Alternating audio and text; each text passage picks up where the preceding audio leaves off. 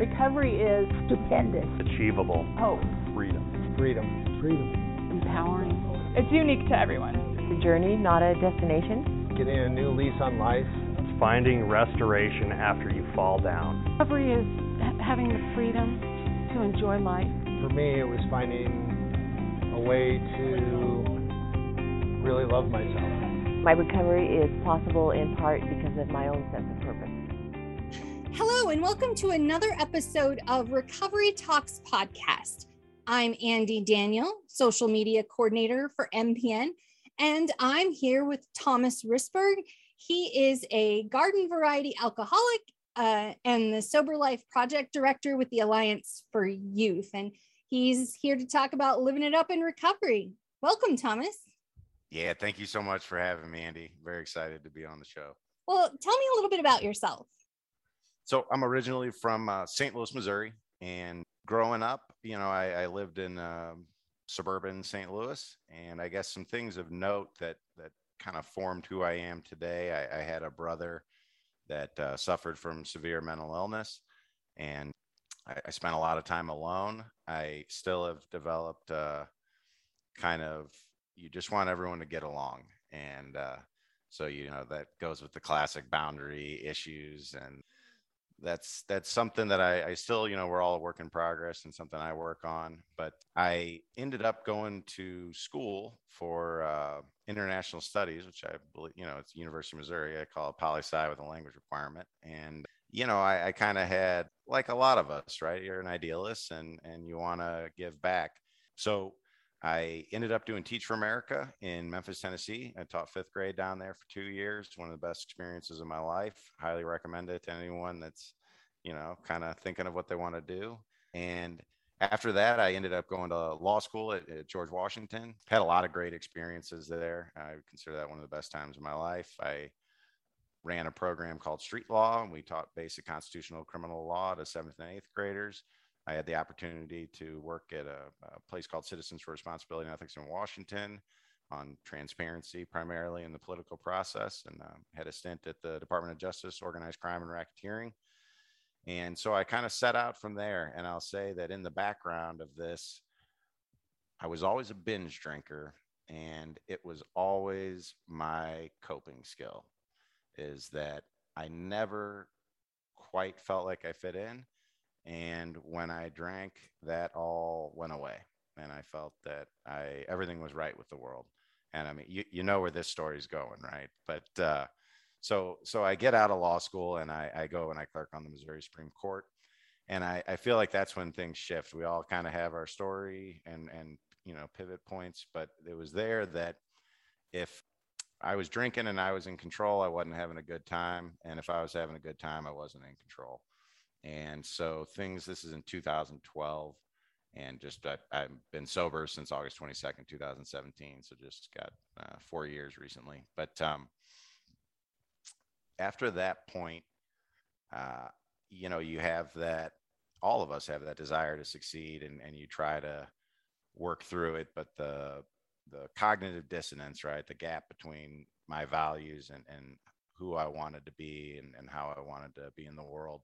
And, and what I actually was really started to widen. Um, I, I went from there. I, I worked at a law firm in Saint Louis. I did antitrust work. I went out to Washington, D C again, and worked at a policy shop called Convergence Center for Policy Resolution. So we tried to bring together kind of all the interested parties on various issues. I worked on long-term care financing reform and economic mobility and poverty. And cycling in the background here, right, the drinking is really adding up, and I'm having a harder time keeping up the facade. And so the dam really started to break in, in early two thousand sixteen. And I, I moved back home to Saint Louis, and I kind of, uh, I would say stumbled along the bottom, but it, it, it kept getting worse. I say that I, uh, you know, I, I didn't just burn my life to the ground. I then dug a pit and continued to pour napalm in it. And so that la- next year I call kind of the dark times. And um, I ended up going, I think I did five hospital detoxes. I was in uh, three inpatient treatment centers, and I had totally lost connection with anything, with myself, right, and and my community, my family, everyone. Um, I, I said I got the God bless you, don't come around, and so I think we we know that one too. So my my brother died, and again I had said he struggled with mental illness and also was a long time heroin addict, and he died in um, January of two thousand fifteen. And so in retrospect, that was a real seminal point for me, and and the folks were really fed up with me. I, I tell people getting into early recovery, ask yourself if you had enough pain. And the pain was really, really intense. And I was alone all the time. Um, and that was not a good place for me to be, as up in my head. So I, I ended up coming out here in two thousand seventeen to Great Falls, uh, where I've lived now for a little more than four years. And I uh, went to Rocky Mountain Treatment Center. And really my life fundamentally, you know, shifted starting then. Came out of there, I, I worked at Rocky Mountain for two years, initially as a treatment assistant, helping with the clients, and I loved that. And then I, I did some outreach and marketing. And then we kind of jumped to the present, which is uh, got together with some wonderful folks at uh, Alliance for Youth, where I'm now employed and have been for about two years. But our, the executive director here is Christy Ponte's troop, just an incredible woman. And she had an idea of, you know, I want to know what the barriers are. Why, why are our relapse rates so high? So we did the simple thing, formed informal focus groups, looking at people that are in early recovery, which we defined as the first two years. And asking them just very simply, what, what are your barriers, right? And you sit down and had questions. And uh, I, I don't think any of us are surprised about the answers, but uh, it's certainly, you know, when you get it from the horse's mouth and you get it consistently, um, it's loneliness, it's uh, depression, it's a, a sense of disconnectedness and isolation and boredom. And so like anything, you, you find a problem and there's, you try to come up with a solution. And from that was born the Sober Life. And, and we got started in November of two thousand eighteen.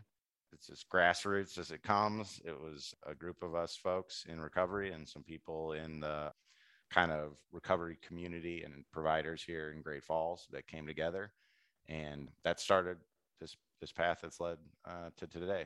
So great. So tell me a little bit about what Sober Life is.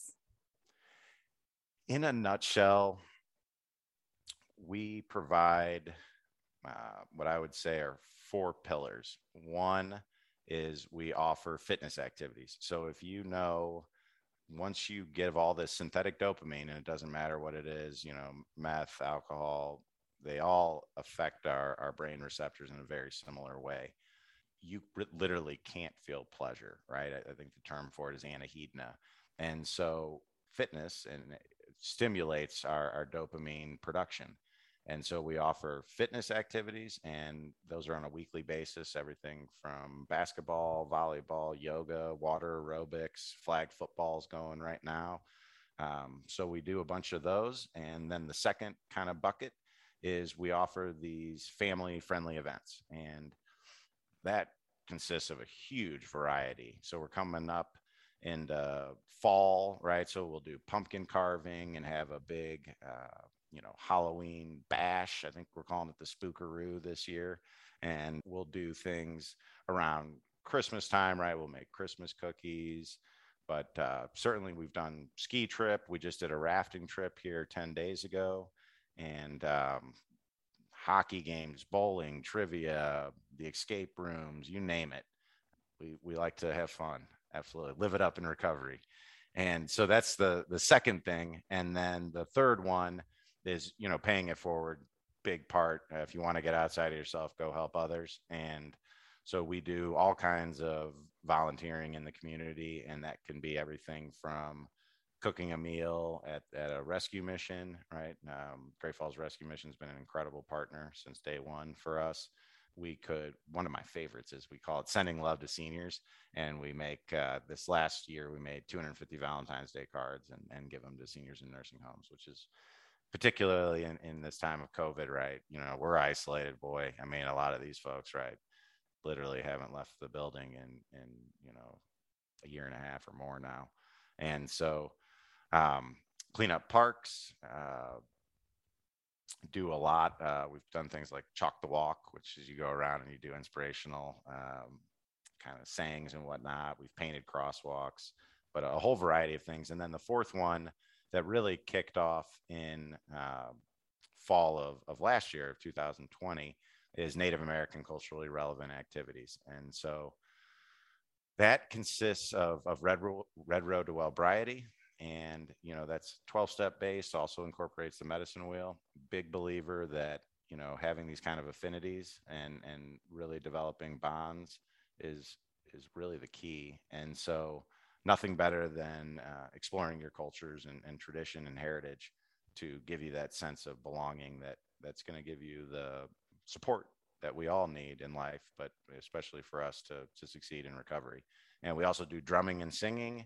We do uh, beading. We have a Native American art class that we do. And so those are kind of the big four.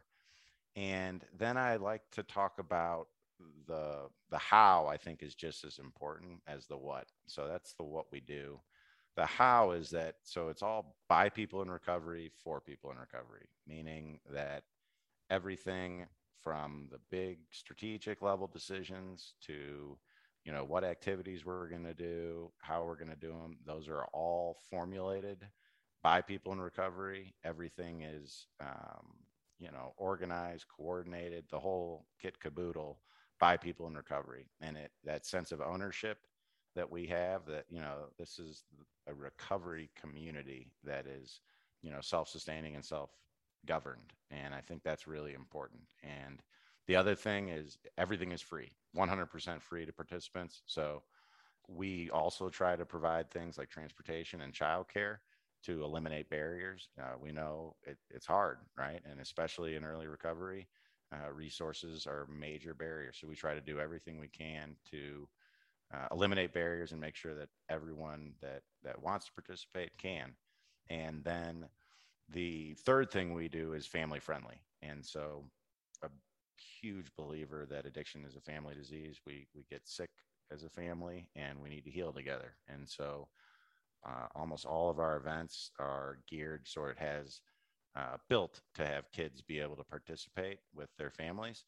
And then again, we also offer childcare. So if there's something like trivia is hard for like a seven-year-old to participate in, uh, maybe you get some funny answers, I guess. But uh, uh, so we we provide childcare, uh, and then certainly if there's a group or something that is is not appropriate for for younger folks, we we try to have childcare around for them.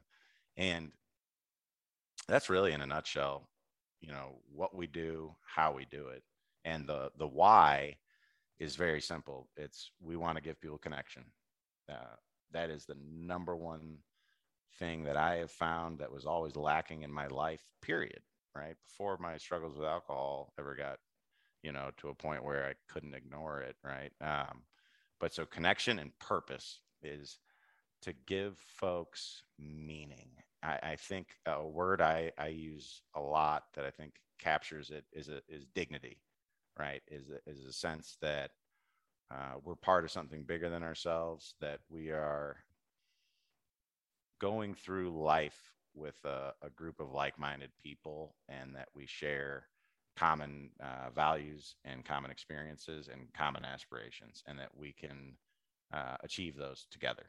And and then similarly and related is is this sense of individual agency. So I think many of us have had so many times in our lives where we're powerless and we've been acted upon, you know, whether that's child abuse, you've gone through uh, traumatic experiences, um, you know, sexual abuse of all varieties, interactions with the criminal justice system.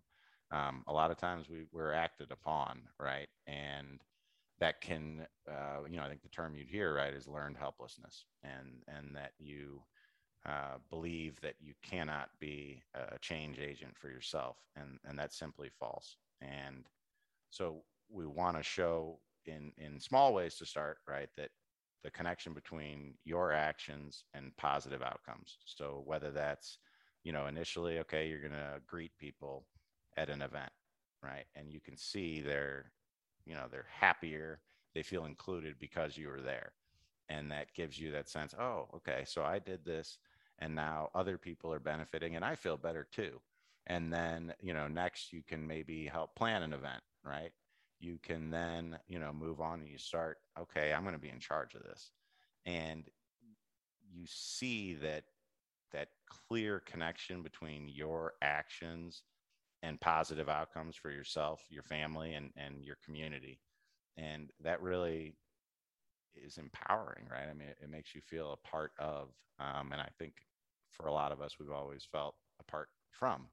Um, so hopefully that's a somewhat of an explanation of the the what, the the how, and, and the why of the Silver Life.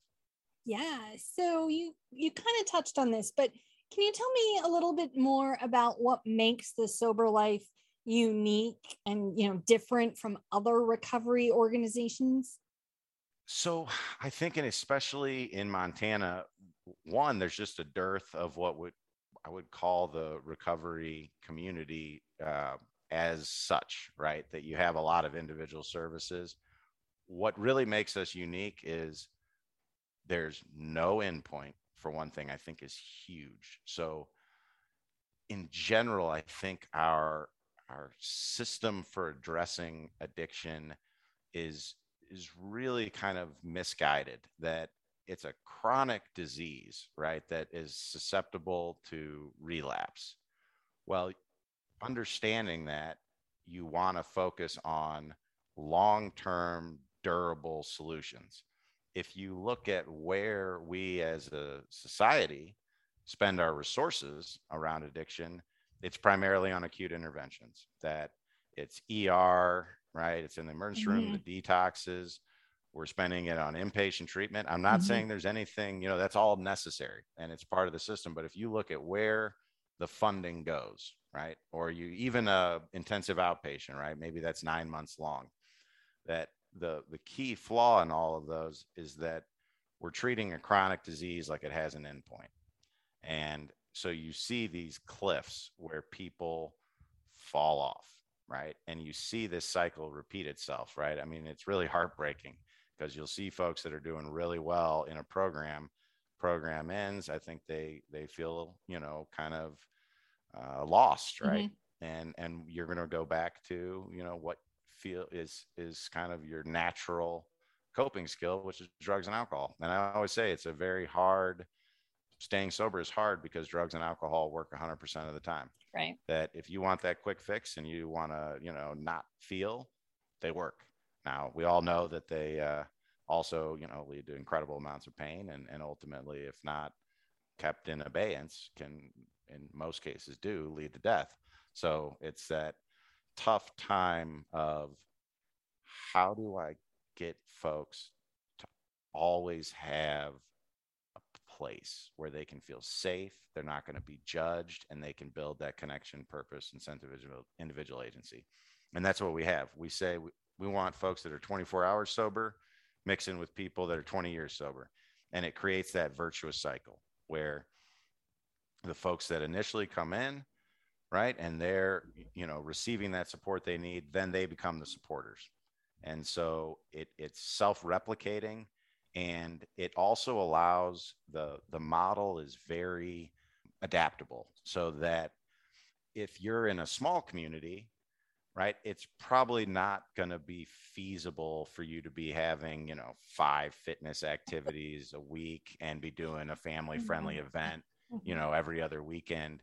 And so you just take those core principles, right, is, okay, let's try to do something fitness oriented, right? And maybe that's that we get together and and play basketball once a month, right? And we do one sport, we do it less, right?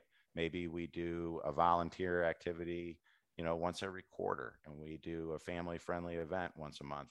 And what those are can be adapted to the group, right? If you're in an area and you've got a crew that loves fishing, right? It can be all about fishing. You go to a different place and people want to be doing cooking. That it, it really is meant to be developed into the unique communities that we have uh, around Montana, right? And, and in theory, you know, it, it's something that I do think is a, is a strong model um, seen in the larger context.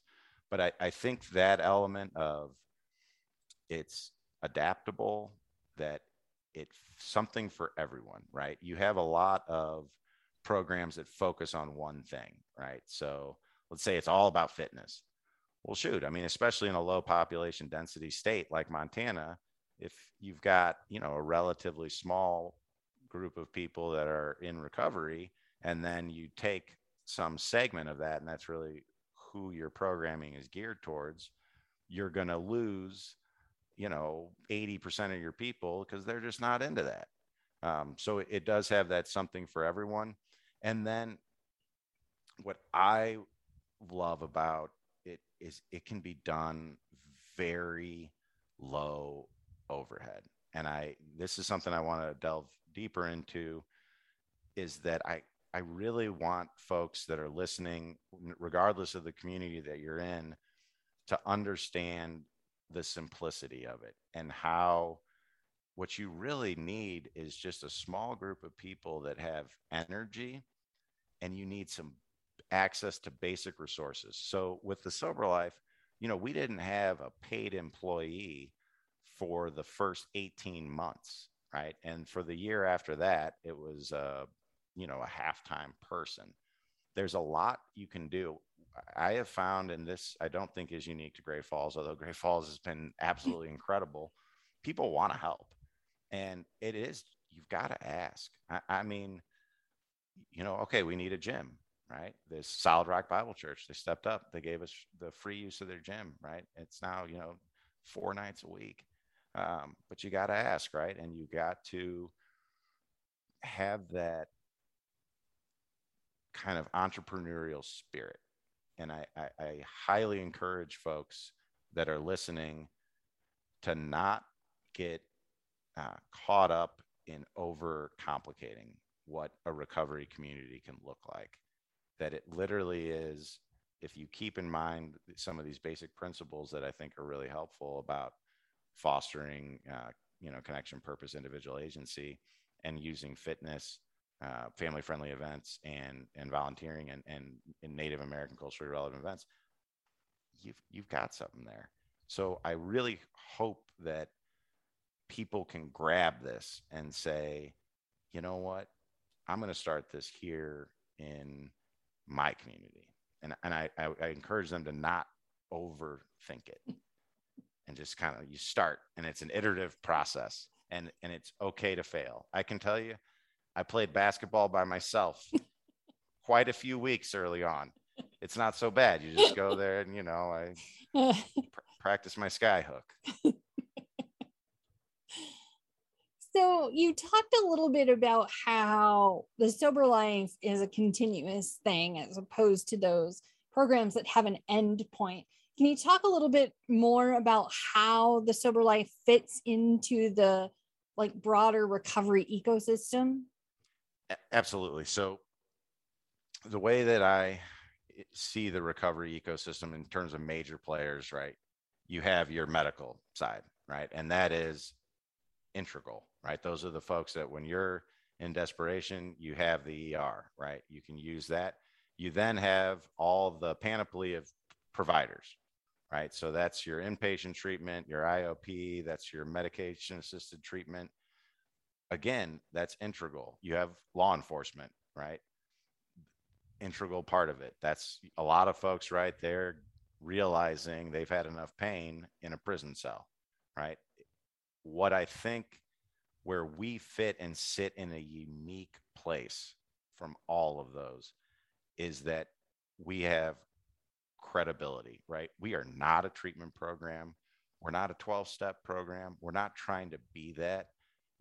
Can't. It, it doesn't work. What we provide is that community. So all of these programs are incredibly valuable. A lot of these are about, you know, I come here and I get help with this issue. Well, what about the other, you know, six days a week, right? Or, or at least the other, you know, twenty-three hours in the day, right? What, what are those about? And we fit squarely in a, in a unique and emerging area that's known kind of in the clinical sense as it's recovery support services is the term that you're going to hear a lot. And where we fit is that we are partnering with all of these. So we partner a ton and love, you know, whether it's Benefis, uh, the big medical providers here, Alluvian, right? The treatment providers, you know, you have Gateway, you with Green Apple Counseling, you've got folks in, in law enforcement, right? Whether that's probation and parole, or you have the pre-release, Veterans and Adult Treatment Court have been absolutely incredible partners. Um, so we interact, but we sit in a unique place where we are one hundred percent about the person in recovery. We have a, a unique credibility in that all of us are in recovery. And I think what is needed and what there's a dearth of in Montana and nationally is a place, a place where people can consistently go in recovery to have fun.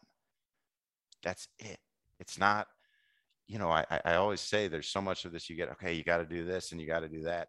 And it, it's kind of like, well, wh- where's the life, right? Where's, where can I just go be me and interact with people? And there's not necessarily some goal, right? It's just having fun. And, and that's where we fit. And I think that it is additive to all those things that are going on. I think it helps all of the, the medical, the, the addiction treatment, the, the law enforcement kind of court system writ large. And, and I think it's a missing piece. And I do think that if we invest in this as a, as a community here in Great Falls, as a state, I, I think we're going to see real positive benefits. I, I think something that if people are honest, they need to acknowledge is that the current system is not producing outcomes that I think any of us would say are um, adequate or, or positive. And uh, there's some elements that I think, in all honesty, where we, we're working against ourselves. And, uh, you know, almost it's the, what is it? The hypocrite, you know, the first things do no harm.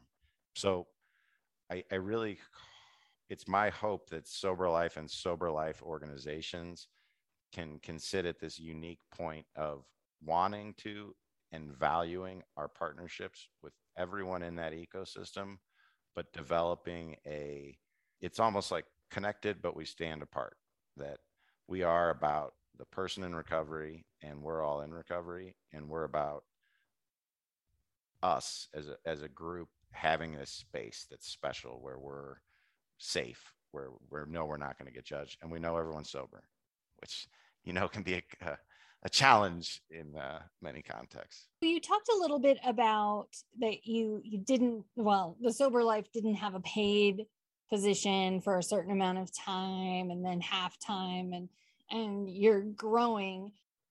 What what are your funding sources? I mean, not specifically necessarily, but but how do you do those things? Do you ask for donations? Do people have to pay for something if they come to it? You know, what, what is your funding mechanism? Absolutely. So it has evolved tremendously. I would say our angel investor uh, from day one, right? So Alliance for Youth really took, you know, they, they just funded it out of their general funds, right?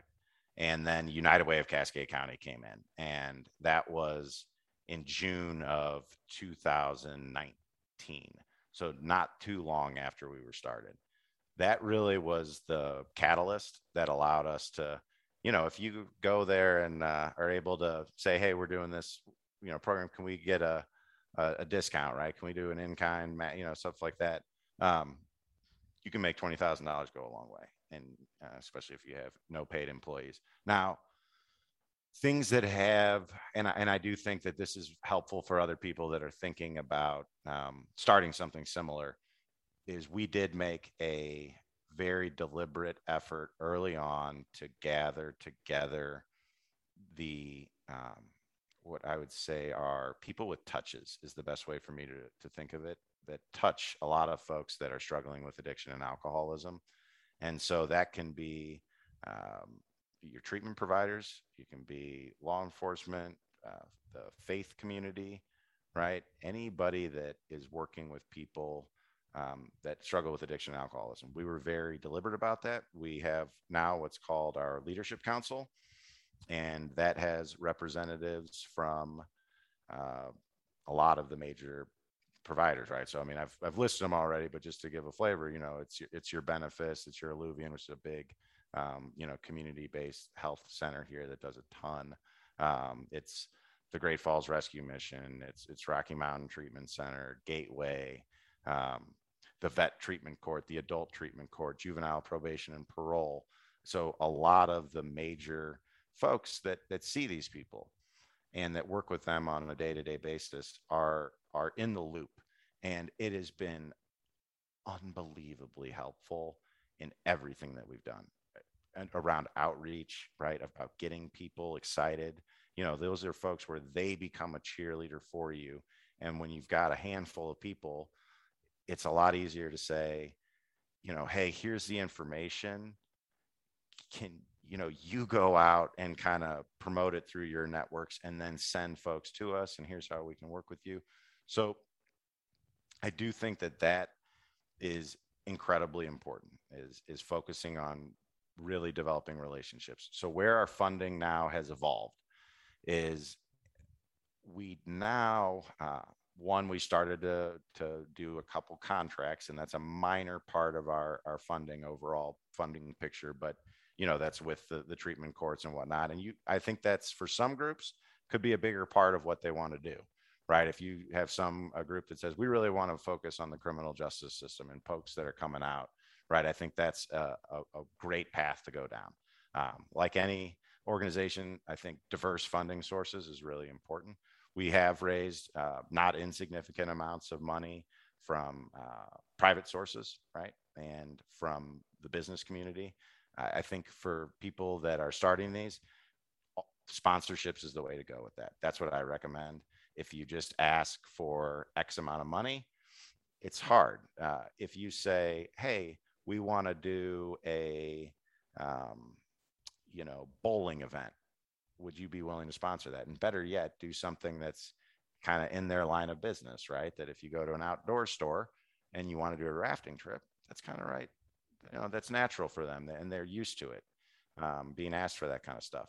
And then, you know, clearly another source is, is government grants. And so that's really what's changed. Uh, in May of this year, at the end of May, um, we were awarded a, a Building Communities of Recovery grant from SAMHSA. And it, it's a game changer for us in terms of stability, right? It's a, a three-year grant. And in terms of what we're able to do on the one-on-one side. So I, I talked about, you know, the four buckets, right? The, the fitness, the family-friendly events, the volunteering, and the Native American culturally relevant events. Well, what this has allowed us to do that is, you know, uh, exactly up your guys' alley is some, some peer recovery coaching and care coordination and one-on-one. So that's the one thing that we had seen repeatedly, right? If you've got just a, a handful of people and volunteers, it's really hard for you to say, hey, okay, like you've got a transportation issue, here's where I can get you some help. You need employment, here's where I can get you help. Is that that really intense one-on-one was missing. And we would see people that, you know, where's such and such? And, and we tried to develop, and I think we're, we're successful to some extent with this, is having, you know, uh, kind of a peer, like, okay, you go talk to them, right? A, a member that's been in for a while, hey, reach out to such and such, but it was ad hoc. I mean, there's no other way to put it. And, and now we're able to more, um, in a systematic way, and especially with our partners, say, hey, when you've got someone that really just needs that extra, that contact, that supporter, that person in their uh, corner, you know, send them to us. And so that's where we stand, I think. And this is something I don't want to get too far ahead of myself, but for other organizations to think about peer support.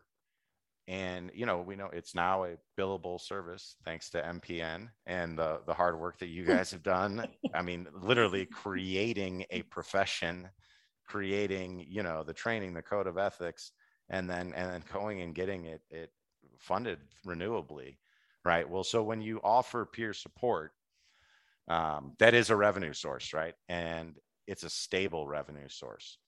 And when you do that, there can be what I would say is some excess revenue, right, from what you're bringing in from Medicaid that can, in theory, be used to supplement free family events, that can be used to supplement fitness activities and can cover costs. I think that's an incredibly intriguing model. Um, we're certainly uh, looking at it very closely, wanting to move in that direction. Um, you know, I don't want to kind of count, count our eggs before they've hatched, but I, I will say that I think to, to listeners out there, really be aware of that. And, and of course, you know, you have the best resource at M P N when, uh, you know, you want to take those steps. And so um, I think that's evolving, but is a really durable, sustainable model um, that can cover a lot of, I guess I'll use the term sober life like activities, recovery support services. Great. So you're located in Great Falls, um, but you have uh, the sober life happening in Shelby, is that right? Yes. So we started the Sober Life on the High Line uh, that is based out of Shelby back in September of last year.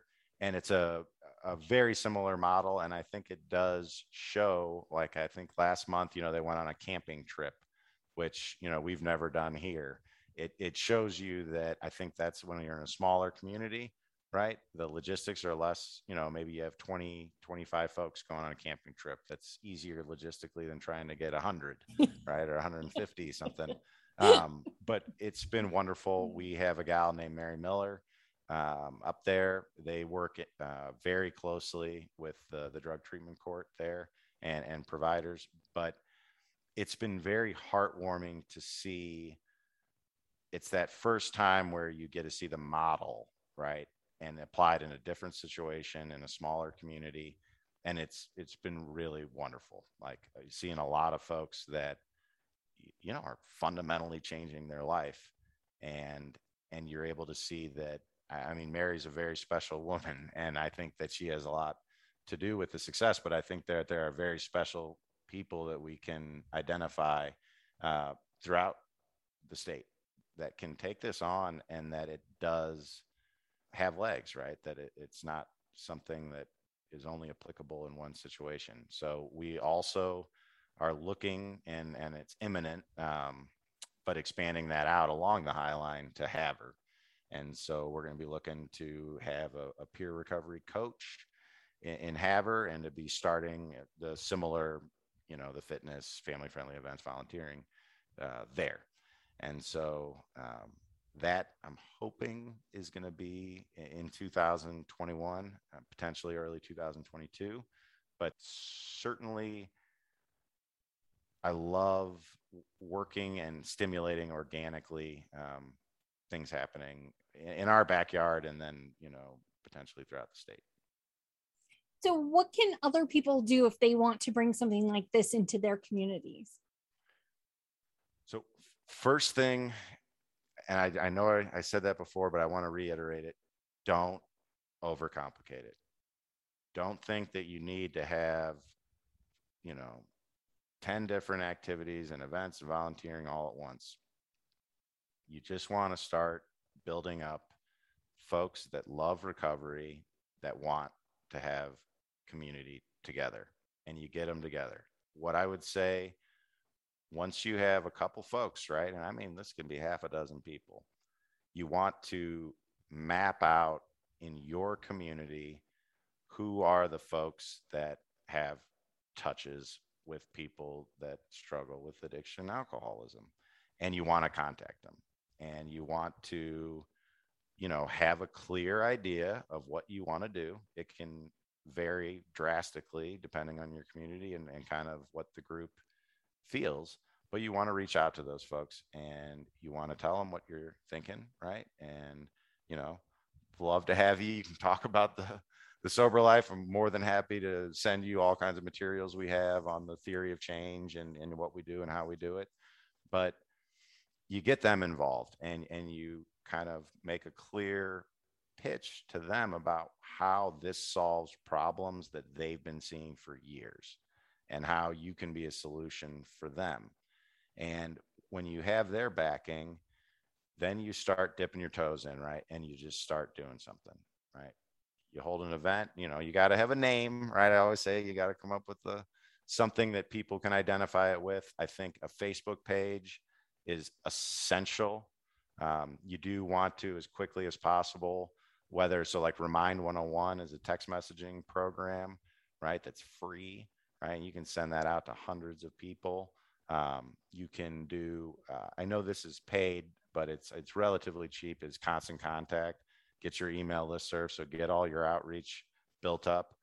And then, I, and I do think you, you want to be doing these kind of at the same time, be identifying your potential funders, right? And again, I, I would recommend you keep it diverse, right? Look at the, um, you know, government grants, look at foundations. I can tell you government grants are going to be a hard slog to be your starter, right? That's something you want to look at down the road. Initially, um, really community-based foundations and groups that focus intensely on your local area, they're going to be much more open to kind of being that angel investor, to be the first one to kind of take a risk and and to go out there and and and help seed fund things. And then I, again, like I do think, you know, if you're a group of peer supporters that are listening to this, uh, you can think about ways that you could work with a provider, right? That that offers clinical supervision, that offers Medicaid billing, and where you could have you guys as an independent organization get together with them and, you know, work out a way where you can share that revenue that's coming in and use that to to fund your activities and, and family-friendly events and whatnot. Great. So this September is Recovery Month. So a lot of organizations have events and things that are going on, right? And the Sober Life has some events. Can you tell us a little bit about what's going on this month? Absolutely. So the big one is the Sober Life Recovery Run, and it's coming right up. It's September seventeenth, uh, right here in Great Falls at West Bank Park. All the information is on our Facebook page, and you can register on Eventbrite. But it's going to be an incredible time. Uh, it starts at four thirty. We've got a, a ten K, a five K, and a three K. Those leave, you know, the ten K starting first at five o'clock, and then the five K at five fifteen, the three K at five thirty. We're going to have music, speakers, uh, games for if you just want to come and hang out. The, I will say the forecast is just out, and it's supposed to be seventy-two and sunny. So it should be uh, a wonderful time. And again, you can um, find out all the information on Facebook, register on Eventbrite, and, you know, love to have people come from all over the state. Uh, you know, we say we're, we're running for, you know, to celebrate recovery, to celebrate, you know, the lives that we have this opportunity to live, to support those that are still struggling, and to honor those that we've lost. So wherever you fit in, those are all three, you know, come on, come on out. And then I'm very excited about a whole series of events, of which the Sober Life Recovery Run is, is part of. It's actually kind of opening up this week. That's called Stop the Stigma. And I think we all have been there and know what it feels like where you, you know, you say I'm in recovery, and it's like, there's that silence, right? Kind of everything changes. And, and a lot of that is folks simply don't understand uh recovery. They don't understand addiction. They don't understand mental illness, right? And ignorance breeds contempt.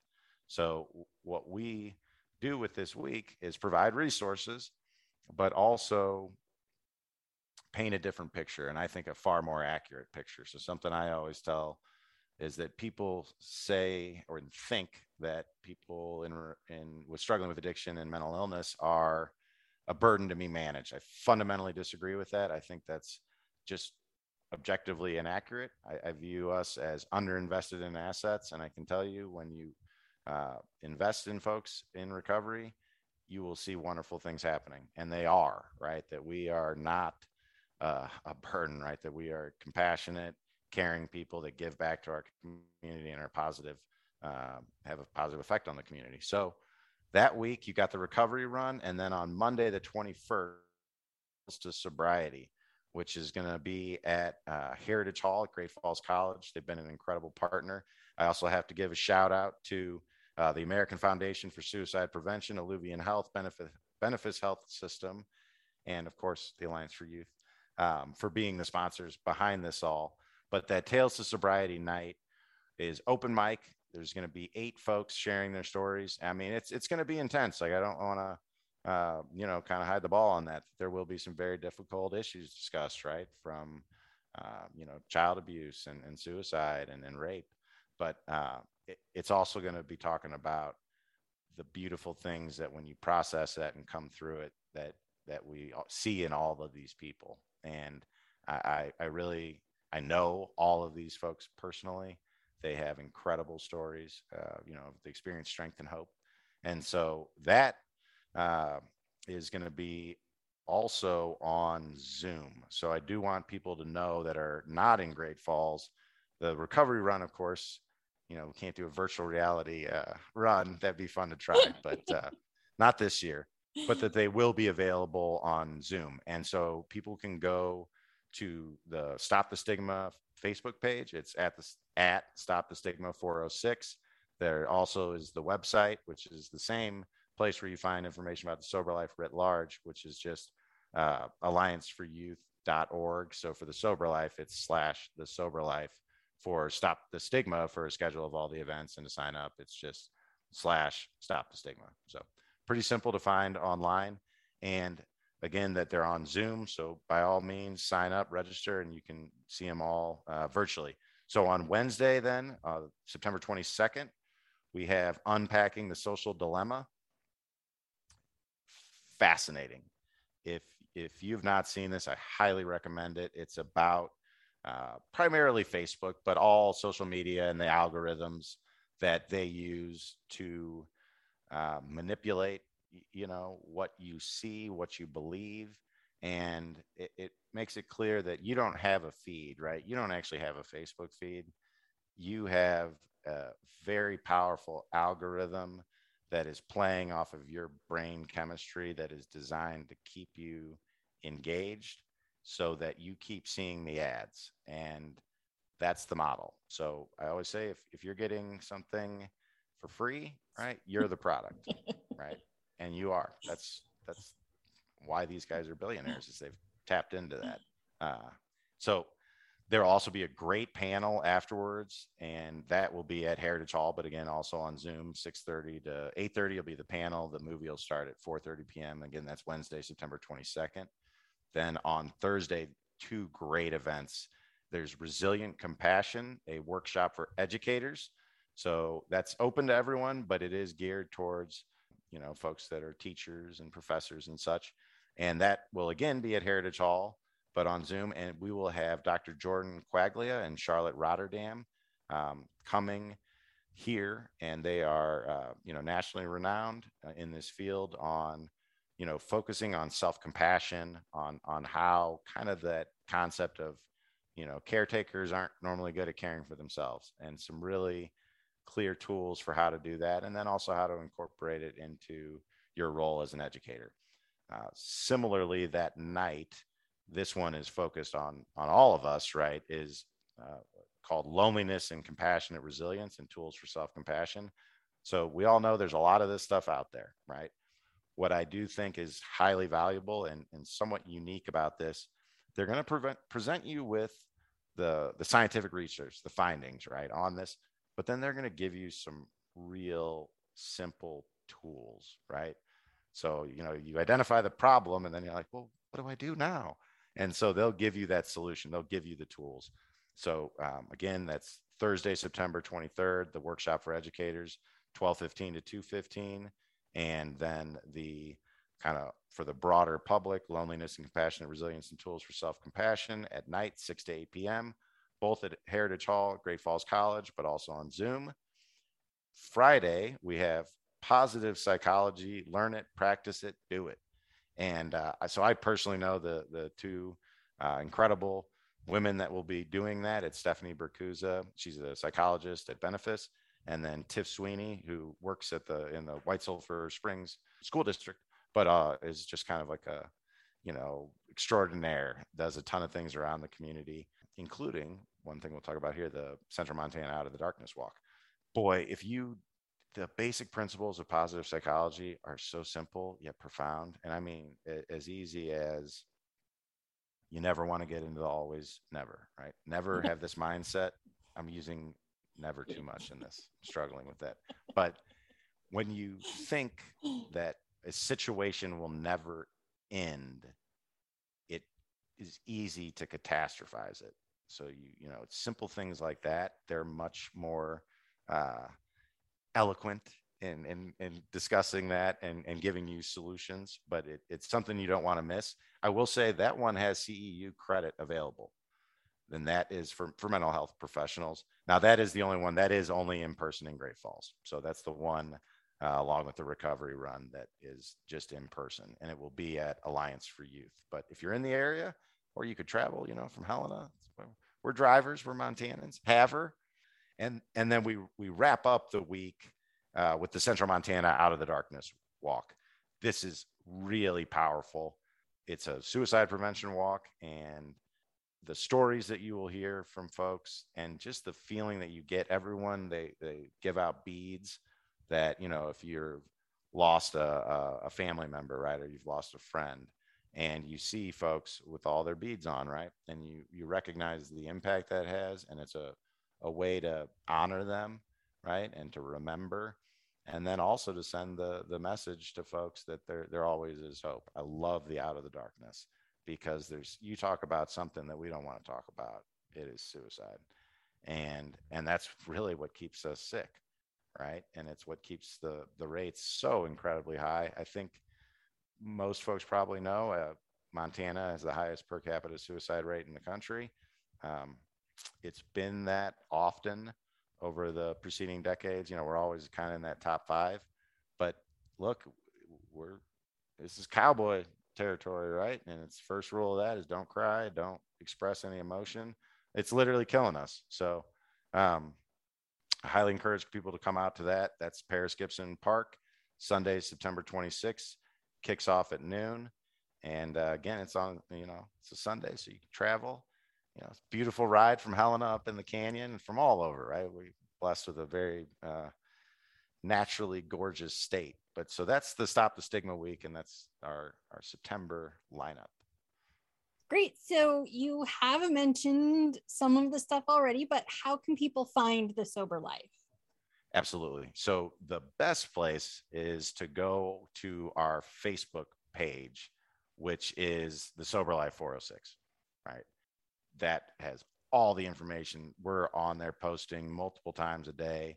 And I highly encourage people to also join our the Sober Life Wellness, and that has people that are just encouraging each other to work out. So right now we've got a hundred mile challenge going on for people getting ready for the recovery run. So you see people posting, okay, I got thirty-six miles left. All right, I've got, you know, I'm fifty-seven down, and uh, it's a beautiful thing. So the our general Facebook page, and then also the wellness group, and then you can find us on the Alliance for Youth website. And again, that's allianceforyouth.org slash the sober life. So those are the two best places. Of course, you can always email me, and I'm happy to, to talk with you anytime, or, you know, just email back and forth. But my email is T Risberg, and that is R I S B as in boy, E R G at allianceforyouth.org, or give me a call on my cell, four oh six, five nine oh, seven one one four. Great, thank you. And I will put links to all of that in the description. So uh, if you're listening, you didn't get a chance to jot that down, check out the description, and that'll make it easier for you to find all of that. Um, thank you, Thomas. This has been a great conversation. I'm really excited to see the Sober Life grow throughout the state and, you know, get more involvement. Thank you so much, Andy. And thank you to the whole crew at, at M P N. You guys are amazing, and we're very appreciative. Thank you. Recovery works and recovery is possible. Recovery works and recovery is possible. recovery works, recovery is possible. Recovery is possible. Recovery works and recovery is possible. Recovery works and recovery is possible. Recovery works and recovery is possible. Recovery is possible.